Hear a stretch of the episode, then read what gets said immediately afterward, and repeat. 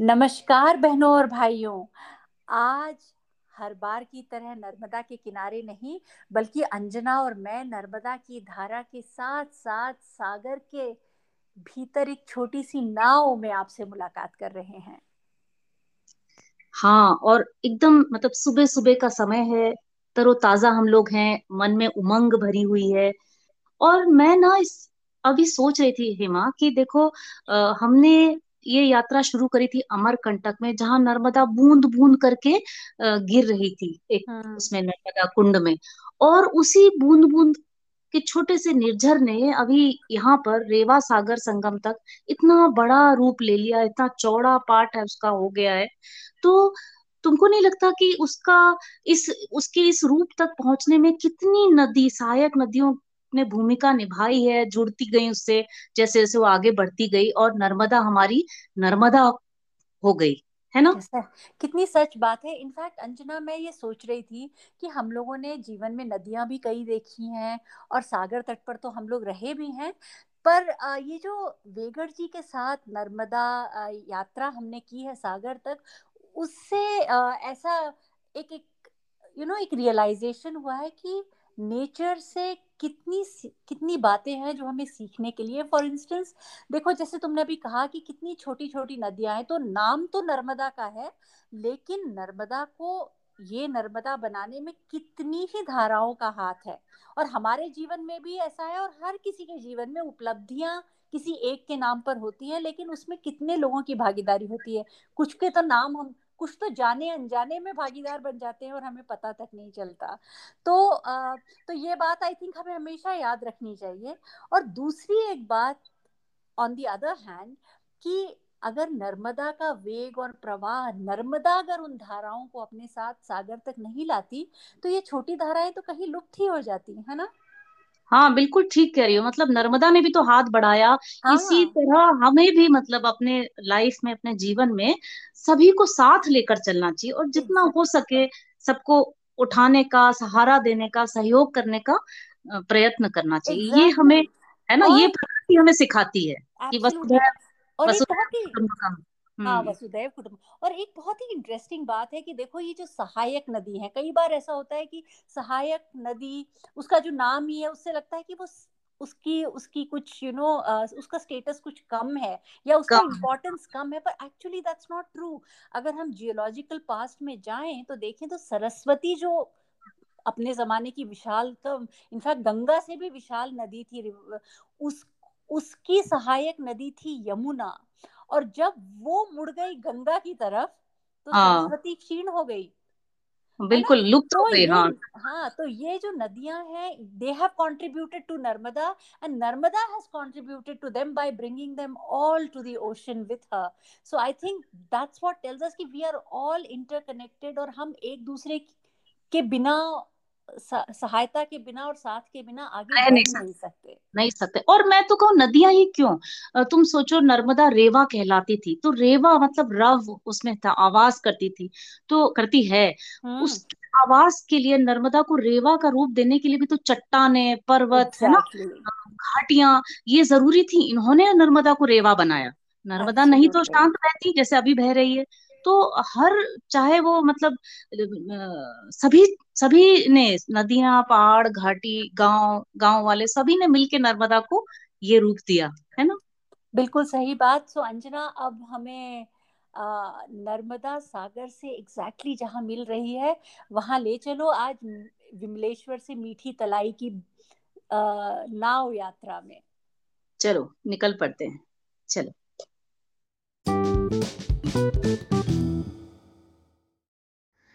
रात के अंधेरे में डूबी नर्मदा उन नीदी सी लग रही है। हमारी नाव भाटे के लौटते पानी के साथ समुद्र की ओर चली जा रही है। दूर पास जहाँ भी नज़र जाती है, पानी ही पानी है। और है निस्तब्धता। एक ऐसी नीरवता जो ज़मीन पर संभव नहीं। भोर वेला में समुद्र की गोद में होना पावन लग रहा है। स्वच्छ शीतल पवन रक्त में उत्साह भर रहा है। समुद्र का सौंदर्य और उसकी शांति मेरे हृदय में आ विराजती है। हृदय अपूर्व आनंद से भर जाता है। तारे धीरे धीरे विदा हो जाते हैं और पूरब के आकाश में उजाला भरने लगता है। देखते देखते समुद्र के गर्भ से सूरज का ललछौहा गोला निकलता है और अपने मोर पंख फैला देता है। रात के अंधेरे में जब नाव में बैठे थे, तब हम अपने आप को कितना असुरक्षित अनुभव कर रहे थे। श्यामलाल जैसा बलिष्ठ नौजवान तक डर रहा था। एक तो अंधेरा, तिस पर समुद्र। दोनों के सम्मिलित भय ने हमारे कुछ एक सहयात्रियों को जकड़ लिया था। लेकिन अब अंधेरा दूर हो गया है और उसी के साथ साथ चला गया है मन का भय। समुद्र में दूर झाड़ी की महीन सी रेखा दिखाई दे रही है। वहाँ अलिया बेट नामक एक बड़ा टापू है। नाव में बैठी परकम्मावासी महिला ने कहा, आप सब चुपचाप क्यों बैठे हैं? कुछ गाते क्यों नहीं? उसके पति ने कहा, तुम ही शुरू करो।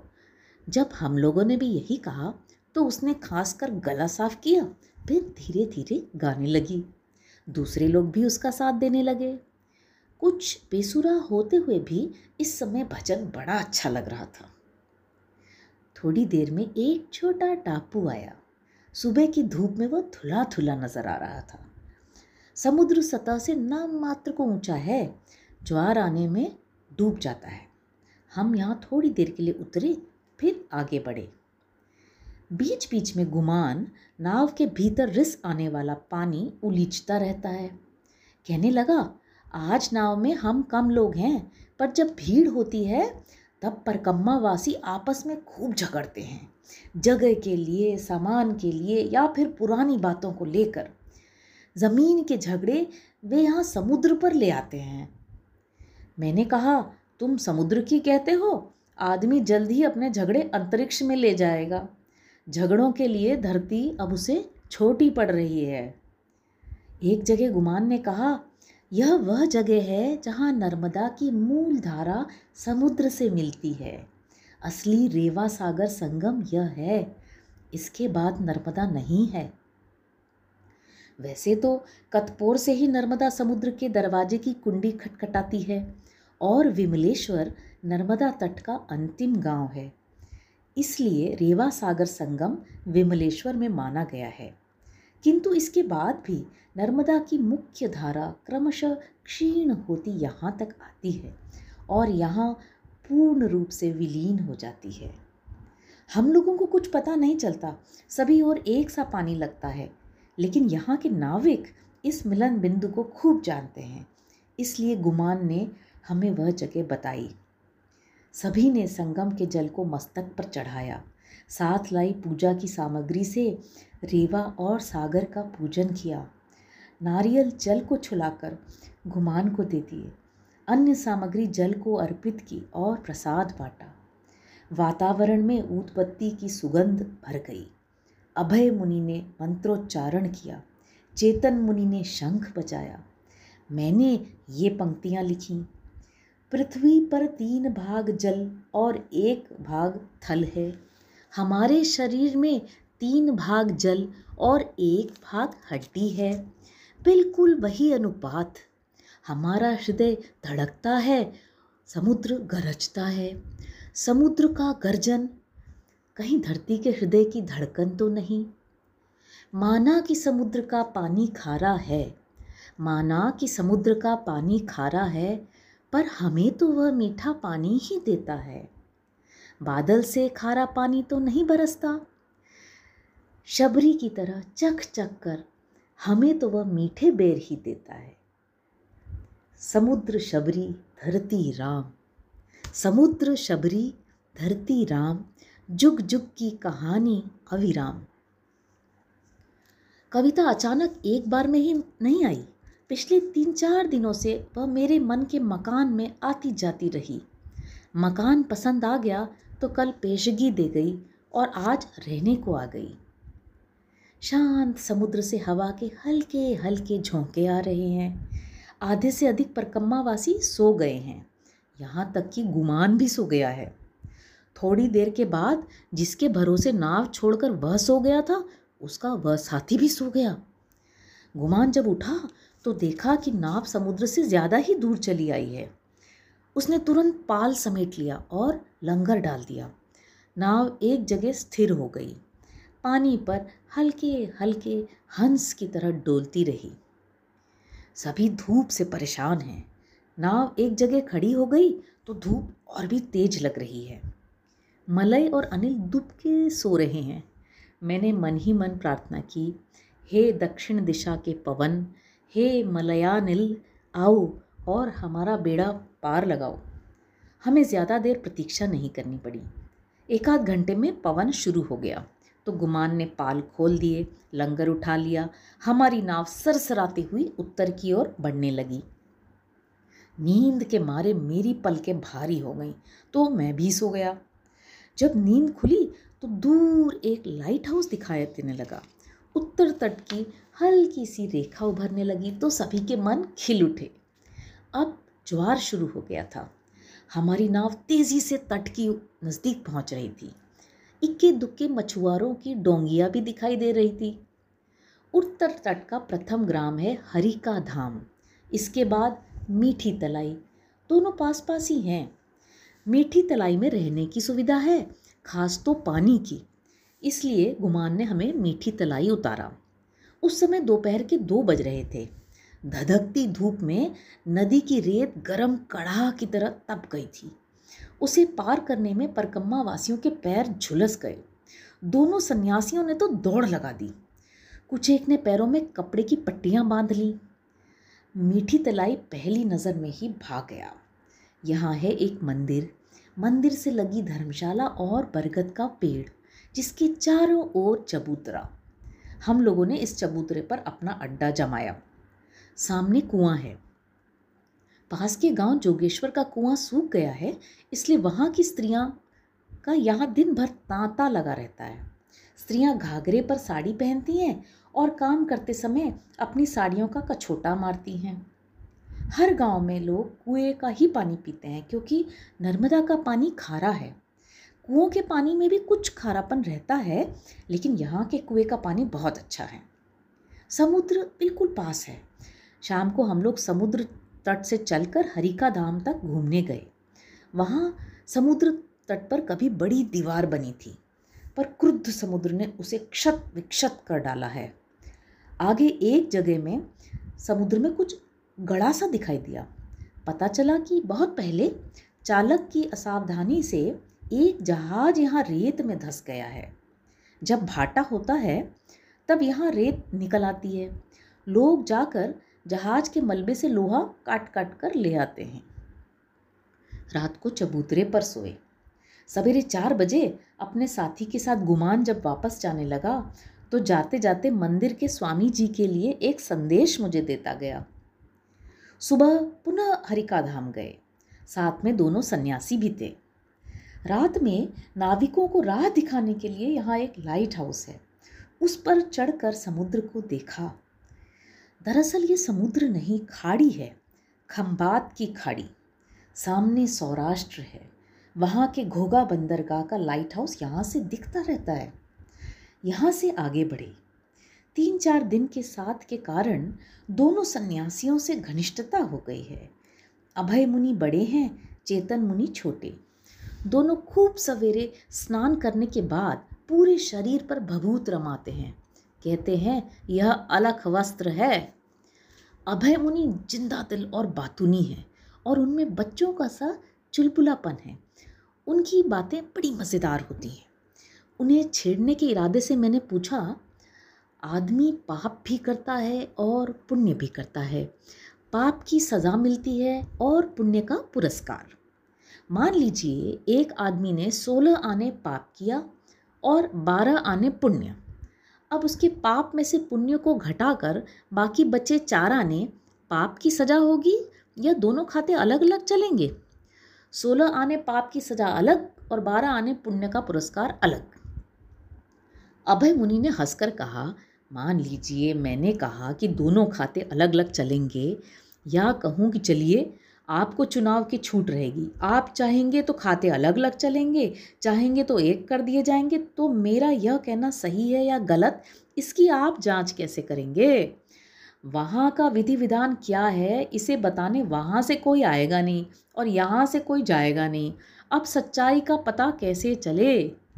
मैंने कहा, फिर भी आप क्या सोचते हैं? ऐसे प्रश्न हमें किसी नतीजे पर नहीं पहुँचाते। अपने अपने विश्वास की बात है। देखिए, आपने कहा कि अच्छे कर्म का अच्छा फल मिलता है और बुरे कर्म का बुरा। यह भी तो एक विश्वास ही है, इसे आप सिद्ध नहीं कर सकते। कई बार तो हम इसको उल्टा ही देखते हैं। पापी मौज करते हैं, धर्मात्मा कष्ट उठाते हैं। अक्सर नेक आदमियों की ही चमड़ी उधेड़ी जाती है। शून्य दृष्टि से समुद्र की ओर देखते हुए वे बोले, कुछ प्रश्न मुझे भी परेशान करते हैं। मान लीजिए एक भला आदमी है। उसे जीवन में बहुत दुख भोगना पड़ा। इस जन्म में तो उसने कोई बुरा काम नहीं किया। तो हम कहते हैं कि यह उसके पूर्व जन्म के बुरे कर्मों का फल है। किस बुरे कर्म का फल है, यह उसे मालूम ही नहीं हुआ। उसे सज़ा दी जाती है, पर उसे बताया नहीं जाता कि यह किस पाप की सज़ा है। यह कैसा न्याय है मेरे भाई? अभय मुनि अपनी धुन में बोले जा रहे हैं। सोचता हूँ, भगवान उधारी रखता ही क्यों है? इस जन्म की सज़ा इसी जन्म में क्यों नहीं? जुर्म एक जन्म में, सज़ा किसी दूसरे जन्म में। मानो भगवान हमें ललचा रहे हों। अभी का पाप कर लो, सज़ा किसी और जन्म में भोग लेना। क्या कहते हो चेतन मुनि? चुप रहने वाले चेतन मुनि बोले, यह तो कुछ वैसा ही हुआ जैसे कोई छोटा बच्चा कांच का गिलास फोड़ दे। उस समय तो उसका पिता कुछ न बोले, पर जब वह जवान हो जाए, तब हठात उसे चांटा जड़ दे। अभय मुनि ठठाकर हंसे, बोले, और यह भी नहीं बताया कि किस जुर्म का चाटा है? मस्त मौला है अभय मुनि, जीवंत और हसमुख। उनके होठों पर मुस्कान बराबर झूलती रहती है। अपनी बात को जारी रखते हुए उन्होंने कहा अच्छा काम हम इसलिए नहीं करेंगे क्योंकि उसका अच्छा फल मिलेगा, बल्कि इसलिए करेंगे क्योंकि हम मनुष्य हैं और हमें अच्छा काम करना चाहिए अच्छा फल मिले तो न मिले तो। भलापन बांट बटखरे की चीज़ नहीं।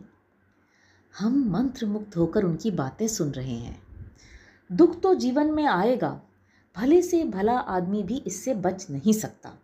ईश्वर सोलह आने सुखी किसी को नहीं बताता। ऐसा क्यों होता है, हमें नहीं मालूम। फिर भी दुख झेल कर भी हमें अच्छा बनना है, तभी हम मनुष्य हैं। इनाम के लालच में अच्छा बनना मनुष्य को शोभा नहीं देता। यह मनुष्य की गरिमा से मेल नहीं खाता। स्वर्ग का चारा की तरह उपयोग हम कब तक करता रहेंगे? आज अभय मुनि रंग में है। अपनी भावनाओं के प्रभाव में वे हमें शायद भूल गए हैं। आज वे कोई रुक्ष सन्यासी नहीं, बल्कि एक संवेदनशील कवि लग रहे हैं। कभी कभी लगता है यह स्वर्ग और नरक एक तरह की परी कथा है। बड़ों की परी कथा लोगों को तो परी कथाएँ अच्छी लगती हैं, है ना? हम चुपचाप सुन रहे हैं। वे शब्द से शब्द पिरोए जा रहे हैं। मैंने शास्त्र नहीं पढ़े। धर्म अधर्म का मुझे ज्ञान नहीं। लेकिन कुछ सुनता हूँ, कुछ गुनता हूँ, उसी पर से कहता हूँ। यह नर्मदा ऊँचे पर्वत शिखर से उतरकर धरती को तृप्त करती, अपना सर्वस्व लुटाती, निरंतर आगे बढ़ती यहाँ जाकर समुद्र से मिलती है।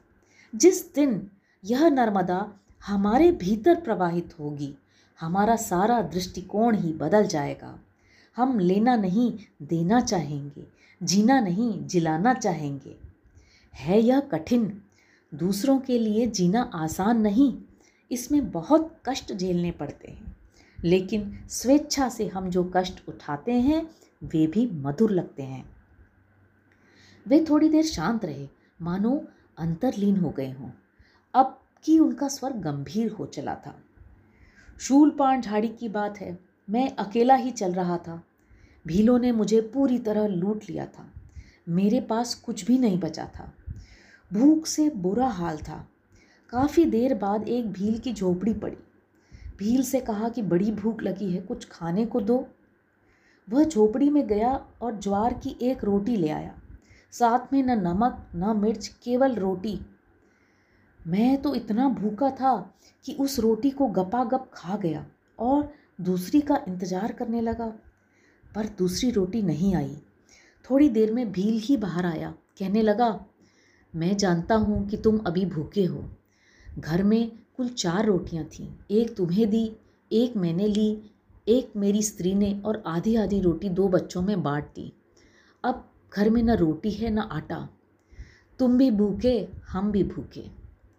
उनकी बात सुनकर हम अवाक रह गए। फिर उन्होंने धीरे से कहा, मानो अपने आप से कह रहे हो, यही है धर्म। मेरे मन का कोना कोना उजास से भर गया। समुद्र तट पर टहलते टहलते हम काफ़ी दूर आ गए थे। सूनी खेतों में से होते हुए कब मीठी तलाई वापस आ गए, कुछ पता भी नहीं चला। नमामि देवी नर्मदे। अंजना जैसे जैसे ये जो आखिरी के कुछ एपिसोड्स आ रहे हैं वो बात जो हमने शुरू में कही थी कि ये जो वेगड़ जी का या, की यात्रा वृतांत है ये यात्रा सिर्फ़ भौगोलिक नहीं है आध्यात्मिक यात्रा है सांस्कृतिक यात्रा है। तो आज का ये जो तुमने पढ़ा है आई I मीन mean, इसने इस बात को सोलह आने सच साबित कर दिया है है ना? हाँ तुम बिल्कुल सही कह रही हो हेमा। मतलब इस यात्रा से इतना आत्मिक सुख का अनुभव हुआ है ये यात्रा करने से एग्जैक्टली exactly, और यू you नो know, ये जो नदियाँ हैं हमारी आ, उन कहीं ना कहीं आई I मीन mean, उनसे हमारा एक they are embedded in our DNA it's not they are not just a physical you know geographical feature there is something about them that we feel so connected to them you know? There is a bond. हाँ bond बहुत very very close bond very emotional bond और uh, बिल्कुल ठीक कह रही हूँ लेकिन मैं uh, मैं कुछ सोच रही थी। यू you नो know, तुमने अभी ये रीडिंग के पहले सरस्वती नदी का uh, उल्लेख किया था है ना? सरस्वती का बताया था यमुना सरस्वती हाँ, हाँ. यमुना सहायक थी सरस्वती की। तो uh, मैं तुम्हें एक बड़ी इंटरेस्टिंग चीज़ बताऊँ। एक जगह है बहुत ही पावन जगह मानी जाती है बड़ौदा के पास है चांदोड़। तो चनोद अच्छा। भी कहते हैं। हाँ वहाँ हम नहीं जाएँगे इसलिए मैं बता रही हूँ क्योंकि अब हम हमारी यात्रा तो बहुत जल्दी समाप्त होने वाली है तो हाँ. तो वहाँ पर भी आ, उसको त्रिवेणी भी कहा जाता है दक्षिण त्रिवेणी या और दक्षिण प्रयाग क्योंकि वहाँ पर आ, नर्मदा गुप्त हम्म। सरस्वती और हम्म। ओरसांग नर्मदा की एक सहायक नदी उनका संगम है और उस जगह पर जो है ना जैसे गया में पिंडदान वगैरह करते हैं अंतिम संस्कार करते हैं ना हिंदू धर्म हाँ. में उसी प्रकार इस क्षेत्र में लोग वहाँ करते हैं चांदोड़ और चनोद में तो अच्छा। उसका बड़ा महत्व है उस जगह का मुझे नहीं मालूम था मुझे भी अभी कुछ पढ़ने पे पता चला और एक और बात है वहाँ पर बहुत घाट है और उसमें एक घाट जो है वो हज़ार वर्ष से भी ज़्यादा पुराना है उसका नाम है मल्हार राव घाट जो कि अहिल्याबाई होलकर के ससुर जी के अच्छा, नाम अच्छा। ओ तो उन्होंने बनवाया होगा उन्होंने तो उसका उद्धार करा होगा हाँ जीर्णोद्धार हाँ। ये ना तो सरस्वती जैसे कि तुम जानती हो कि मेरा थोड़ा सा वो सरस्वती और उसका एक ऑब्सेशन है तो हाँ, किताब वो एक किताब हाँ, पढ़ने के बाद तो हाँ, सरस्वती और गुजरात का तो बहुत पुराना रिश्ता है तो तो ये इट्स वेरी बिलीवेबल कि गुप्त सरस्वती वहाँ होगी क्योंकि ये जो रन ऑफ़ कच्छ जो आज है वो तो एक जमाने में सरस्वती की एस्चुरी थी वहाँ पे ओशन था और सरस्वती वहाँ मिलती थी और वो खारा डेजर्ट हो गया है। तो इनफैक्ट नर्मदा और सरस्वती का भी मुझे लगता है कि बहुत गहरा बॉन्ड है। आफ्टर ऑल ये ही दो मेजर रिवर्स हैं इंडिया की जो कि अरेबियन सी में ड्रेन होती हैं। वरना most of our big rivers drain in Bay of Bengal है ना हाँ, बिल्कुल हाँ ठीक कह रही हूँ बे ऑफ़ बंगाल में अधिकतर जाती हैं पश्चिम की तरफ़ तो नर्मदा ही बहती है और सरस्वती नीचे हाँ. नीचे हाँ नीचे नीचे बहती हैं हम्म। और और एक और बात बताऊँ ये आ, मतलब चाणमोद के बारे में कि हम्म। अरविंद घोष जब वो श्री अरविंदो नहीं हुए थे तो अरविंद घोष तेरह साल तक बड़ौदा राज्य में उन्होंने सेवा करी बड़ौदा हाँ। महाराज के स्टेट में तो हम्म। वो चनोद आए थे और उनको यहाँ एक बहुत ऊर्जा महसूस हुई थी उनके गुरु जी का आश्रम था ब्रह्मानंद जी का। तो उन्होंने कल्पना करी थी उनका मतलब एक बड़ा पैशनेट प्रोजेक्ट था भवानी मंदिर कॉम्प्लेक्स वो यहाँ बनाएँगे। और भवानी मंदिर कॉम्प्लेक्स मतलब आनंद मठ जो बंकिम चंद्र चट्टोपाध्याय का प्रसिद्ध उपन्यास है उस हाँ। तर्ज पे बनाएँगे और यहाँ पर भवानी माँ मतलब भारत देश को माँ का स्वरूप में मतलब उन्होंने कल्पना करी थी उसकी मूर्ति स्थापित करेंगे और नेशनलिस्ट मूवमेंट को मतलब वहाँ और वो सशक्त बनाएँगे ट्रेनिंग देंगे। इस तरह का उन्होंने सोचा था वो सच नहीं हो पाया मतलब वो बन नहीं पाया मंदिर कॉम्प्लेक्स फिर उन्होंने किताब छापी थी छोटी सी भवानी मंदिर के नाम से जो कि बहुत प्रसिद्ध हुई अच्छा तो ये भी एक मैं बताना चाहती थी तुम्हें। अंज- अंजना तुम विश्वास नहीं करोगी। This is such a coincidence कि ये जब ये जो एपिसोड में जब सुन रही थी और तुमने कहा खंबात की खाड़ी तो उसी से मुझे याद आया कि दूसरी तरफ़ हमारी है बंगाल की खाड़ी। तो अरबिंदो और आनंद मठ और ये जो भी है भारत जो देश को एक माँ एक एक कल्पना जो है I mean I think it is so natural क्योंकि मैं थोड़ी बायस्ड भी हूँ। पर बाकी नक्शे अगर तुम देशों के देखो तो they are just blobs of land कोई यू नो कोई स्ट्रक्चर नहीं है। पर बहुत मार खाओगी। हाँ पर नहीं नहीं खैर माफ़ करें भाई ऐसी कोई मंशा नहीं है। बट देखो कि जो हमारा जो मैप है इंडिया का I mean it is so beautiful एक भाल मस्तक है उसका। फिर ये दोनों खाड़ियों के कारण जो एक्सटेंशन है वो भुजाओं की तरह फैली हुई है। जैसे माँ अपने एम्ब्रेस में बुलाती है और टेपरिंग बॉटम जो इंडियन ओशन में जाता है तो एक एक ह्यूमन फिगर है और बिल्कुल सो एब्सोल्युटली बाहें फैलाए मतलब माँ हाँ खड़ी। माँ जैसे है तो डेफिनेटली है वो फीलिंग तो है अपने भारत में डेफिनेटली तो तो बिल्कुल ठीक कह रही हो तुम मैं भी यही मानती हूँ और तुम्हारी बात सुन के मुझे बहुत घूस बम्स हो गए तो हाँ लेकिन आज की चर्चा अब हम हमारी तो जैसे हम लोग बातें करने लग जाएँ तो घंटों निकल जाएँगे। बट आज की चर्चा हम अभी यहीं समाप्त करें फिर आगे हमको और जाना है रेवा सागर को और देखना है और सुनना है उसके बारे में। तो तब तक के लिए विदा लेते हैं हम। मैं अंजना। और मैं हेमा। बाय। बाय।